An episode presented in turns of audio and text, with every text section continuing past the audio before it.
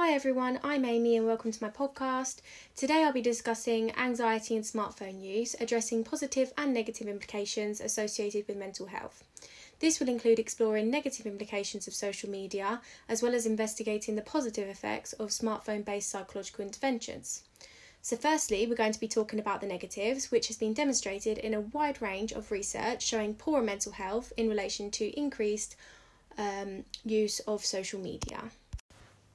Woods and Scott, um, 2016, conducted a study exploring the association between social media use and mental health. Results found that people who spent more time on social media had poorer sleep quality and mental health, including depression, anxiety, and low self esteem. Similarly, Marengo Longobardi, Fabris and Settanni 2018 found a link between higher social media use in pre adolescence and lower self esteem and body image concerns. This reiterates the importance of considering the negative impacts of social media use on people's mental health, particularly in pre adolescent ages. Corroboratively, Harwood, Dooley, Scott, and Joiner 2014 also discovered similar results, finding a positive correlation between higher smartphone usage time and higher levels of depression and anxiety. Since this study was conducted, this relationship has been supported in other studies in terms of social, me- social media usage. However, interestingly, findings also suggest that the nature of what an individual uses a smartphone for can actually be a predictor of depression and anxiety. In other words, consideration of other smartphone uses, such as mental health mediators and self help apps, um, may not be relational to poorer mental health. So, with this in mind, recent research demonstrates a wide range of apps and smartphone uses that are suggested to be more beneficial for alleviating symptoms of mental health issues and stress. We're now going to draw on the positives of smartphone use, um, exploring smartphone based interventions um, for mental health and applications that are available to help reduce symptoms of anxiety.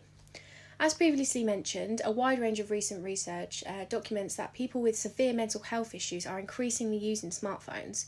This could be due to overuse of apps that are damaging to mental health, including social media apps such as Instagram, Facebook, and Twitter. However, it has also been acknowledged by Harwood and colleagues 2014 that increased smartphone screen time does not specifically identify which apps are used. Firth and colleagues 2017 conducted the first meta analysis of smartphone based psychological interventions for anxiety. Results of this study showed significant improvement in symptoms of anxiety, demonstrating evidence to, to suggest that these types of interventions may be beneficial in future practice. Furthermore, Torous, Nicholas, Larsen, Firth, and Christensen 2018 conducted a clinical review in user engagement of mental health smartphone apps. Findings of this research showed that social media apps can have a significant effect on mental health, highlighting the importance to consider mental health apps to alleviate these issues. This approach to seeking support for mental health issues may be beneficial for a wide range of individuals um, who find it hard to accept that they struggle with their mental health, or as a starting point for people who may struggle uh, with talking to people about their emotions and feelings to others. Additionally, this me- method may also be beneficial for individuals who have received psychological therapies in the past um, and need the further additional support to, to prevent relapse. Despite the recent research highlighting the importance to consider the use of smartphone interventions, according to Naslund Aschbrenner and Bartels 2016 and Linardon and Fuller Ty-Skiewicz 2020, smartphone interventions for mental health requires for better understanding. So, I'm now going to speak to former University of Portsmouth student Lily Gillen, who is going to shed some light on her perspectives, opinions, and experiences with regards to anxiety um, and the treatments and methods that she has used to manage um, her feelings of anxiety. Hi, Lily. Hi. How are you? I'm good, thanks. How are you? Yeah, I'm good. Um, if you could just please introduce yourself and tell me a bit about your understanding or experiences with mental health and treatments, if that's okay. Sure. So I'm Lily. I'm 23. Um, I would say that I have suffered, um, even though I hate using that term, with mental health for as long as I can remember. I suppose through school, um, college, uni, etc. Um, I for the last three years I've been taking um, antidepressants. I've had counselling at uni, um, and it just comes through waves, I suppose. Like some some days or some weeks can be better than others. Um, so I've definitely got a bit of like an understanding behind it through personal experience. Yeah. Yeah. Okay. Well, thank you for giving me all that um all the details. Um. So, with regards to um things that might trigger um, mental health issues, what's your understanding on smartphone use and mental health? And do you kind of see smartphone use as a negative or positive um influence? Um, so my understanding of mental health, I've always sort of thought it is genetic and environmental, um, especially for myself. But in terms of environmental, I think smartphone use is definitely in that category. Um, I think there are many apps out there, especially in today's society, that are quite negative and toxic for young people, um, such as you know your social medias like Instagram, Twitter, YouTube. I think a lot of it is um, portraying a certain image and it's you know trying to be someone you're not um, I think it's quite difficult for young people. You know, you've got young girls who are trying to look like celebrities that have paid thousands to to look like that, or you've got young guys who are told to man up and be manly. Um, I think it's quite sad. Um, yeah, I I don't I don't think social media is to blame hundred percent for mental health issues, but I I think it definitely plays a real negative part on on it. Yeah yeah definitely. I definitely agree with that. And there are a lot of um, research studies that support the negative impacts of smartphone use. So including like depression anxiety mm. as well mm. as body image concerns which which is um corroborates with what you just said about yeah. um, yeah wanting to look like uh celebrities. Um so as well as negative connotations as you've addressed um do you think that smartphone use can have positive um, impacts because um, there are also a lot of different uh, studies and evidence suggests that smartphone based psychological interventions can actually have a positive impact on mental health. Yeah, I do. Um, I think there are many apps out there that can be used for like calming, anxiety relief, sleep uh, help, um, self help, etc. It also kind of seems a bit counterproductive to spend an hour on an app like that to then just go back on Instagram and feel worse about yourself. Yeah. However, um, yeah, I do I do think there is there is stuff out there that can be used. I also don't think it's promoted enough. I mean, that could just be me personally because I know um, social media is based on algorithms and cookies. So what you search is what you see. So I suppose if you are struggling with mental health and you are searching for help, you may get kind of pop ups and and help towards them towards that through apps and and posts and things. Yeah no that's interesting. Um so would you do you use any methods or or what sort of methods do you use in general um or what have you used in the past to prevent or reduce anxieties and um maybe d- down moods and things like that? So my first initial thing to do personally would be to come off my phone um to turn it off maybe do something arty, write some lists, tidy my room, etc.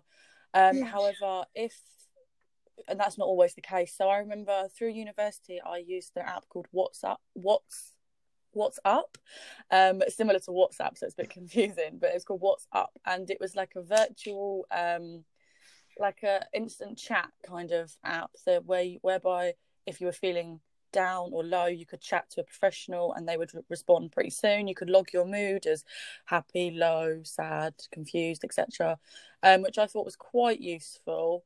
Um, but it wasn't the best for me, just personally. I thought it was it was okay. Um, um, I then did face to face counselling, which I thought really helped as well. So I think it just depends on the person. You know, I'm quite a confident outgoing person. So if I want to go out and get help, I'll do it face to face or want to chat to somebody rather than through an app. But there is there is that out there. Um, there's calming apps. I think I see some advertised on the App Store about um, better sleep and better um, calming relief. So like I think it's like listening to rain sounds or rainforests and things like that to make it to make you feel more in a calmer environment. So I think that's quite a good idea.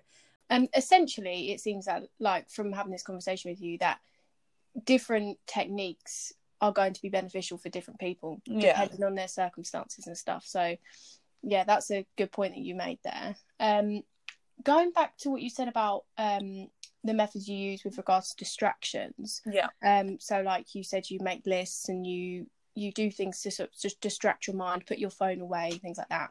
Mhm. I actually use um, apps, uh, mental health apps that are designed to alleviate anxiety symptoms and things like that. And they have loads of there's one app that I use and it has those different options on there, like breathing techniques, distraction methods, and daily diaries.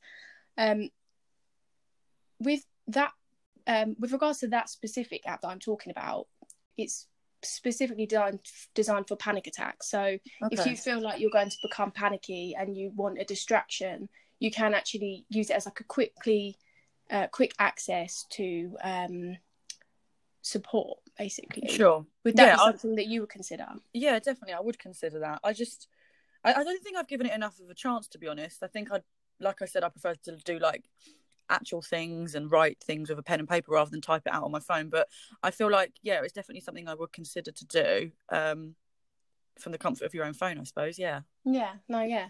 I mean, it's understandable because uh, that you might w- automatic response would be to put your phone away because of the negative connotations that come from it. So, like, yeah. there are loads of uh, different. You like a lot of people think that uh, screen time is such a negative thing, um, which often it is because you're using social media sites, which then damage your mental health. So it's sort of an ongoing, ongoing cycle of negativity. But, um, but yeah, there are other things out there that can um, on on smartphones that can actually support you as well. Mm. Just wish they were promoted more, I suppose. Yeah, I think that's another big big thing that needs to be addressed. Um, yeah. because the only the only reason I ever really found out about smartphone apps was when I went to counselling and I saw a poster and it's it was the same one that you're talking about WhatsApp hmm and um, I downloaded that as well when I was at uni because I found that quite helpful. Yeah. Um, but I had already taken that step of going to see a counsellor. So for people that might not want to do that or might not feel comfortable doing that, they might not actually realise, as you say, it's not promoted enough. And it, I feel like it was probably promoted in the wrong place. It's in a counselling centre. Exactly. People yeah. might not want to go there, might not feel confident enough, might not even actually realise that they are suffering with their mental health.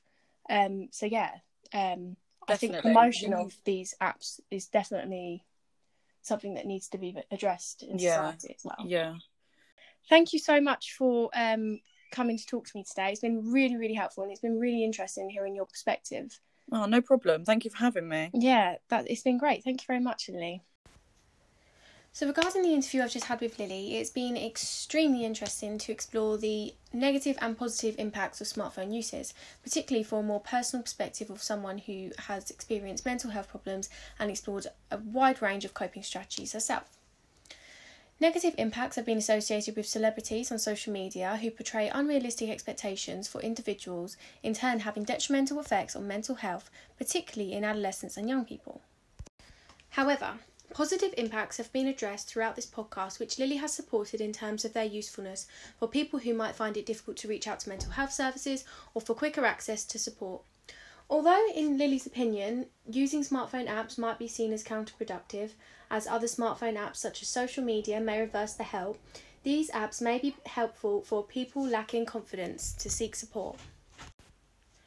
Even though I've highlighted the positive impacts of smartphone based psychological interventions, it must be considered that outcomes of different techniques may vary for each individual. This implies that though studies demonstrate the effectiveness of a wide range of psychological therapies and smartphone based interventions, the successfulness of them ultimately comes down to the individual and what works for them. So, this brings us to the end of our podcast today. I hope you've all enjoyed hearing some personal as well as professional perspectives on smartphone use and mental health, considering the negative and positive implications of smartphone apps. I'd also just like to thank Lily again for giving us an insight into her personal experiences. Thank you all for listening.